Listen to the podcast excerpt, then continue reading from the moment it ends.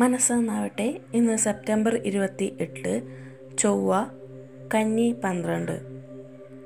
പ്രധാന വാർത്തകൾ. വാർത്തകൾ വായിക്കുന്നത് നൗഷിത എം ആർ. വാർത്തകളിലേക്ക്. കേരളത്തിൽ ആവർത്തന കോവിഡ് ബാധ ആറ് മടങ്ങ് കുറഞ്ഞു. ആർ ഘടകം പൂജ്യം പോയിന്റ് ഒമ്പത് നാല്. കേരളത്തിൽ ഒന്നിലേറെ തവണ കോവിഡ് ബാധിക്കുന്നവരുടെ തോത് ആറ് മടങ്ങ് കുറഞ്ഞതായി ആരോഗ്യവകുപ്പ് റിപ്പോർട്ട് നൽകി.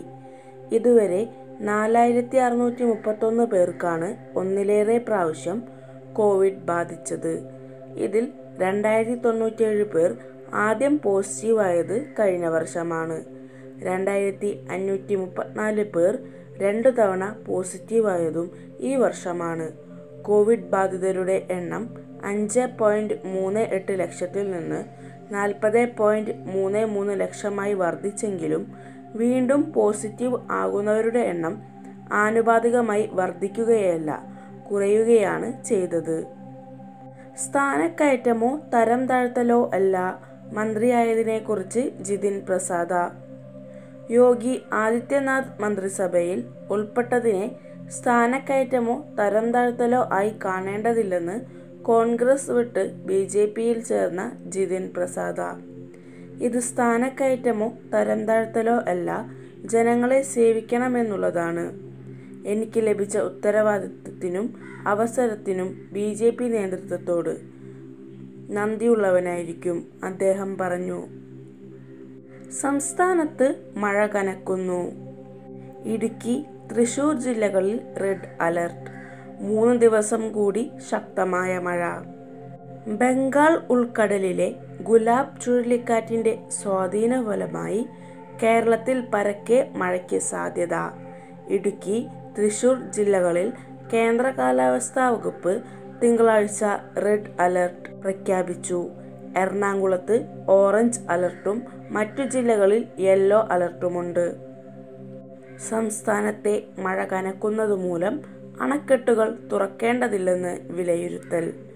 കേന്ദ്ര കാലാവസ്ഥാ വകുപ്പ് ഇടുക്കി തൃശൂർ ജില്ലകളിൽ റെഡ് അലർട്ടും എറണാകുളം ജില്ലയിൽ ഓറഞ്ച് അലർട്ടും മറ്റ് ജില്ലകളിൽ യെല്ലോ അലർട്ടും പ്രഖ്യാപിച്ചിരിക്കുന്ന ഈ സാഹചര്യത്തിൽ കെ എസ് ഇ ബി അണക്കെട്ടുകളുടെ സ്ഥിതി വിലയിരുത്തി ആശങ്കപ്പെടേണ്ട സാഹചര്യം ഇല്ലെന്ന് അധികൃതർ അറിയിച്ചു.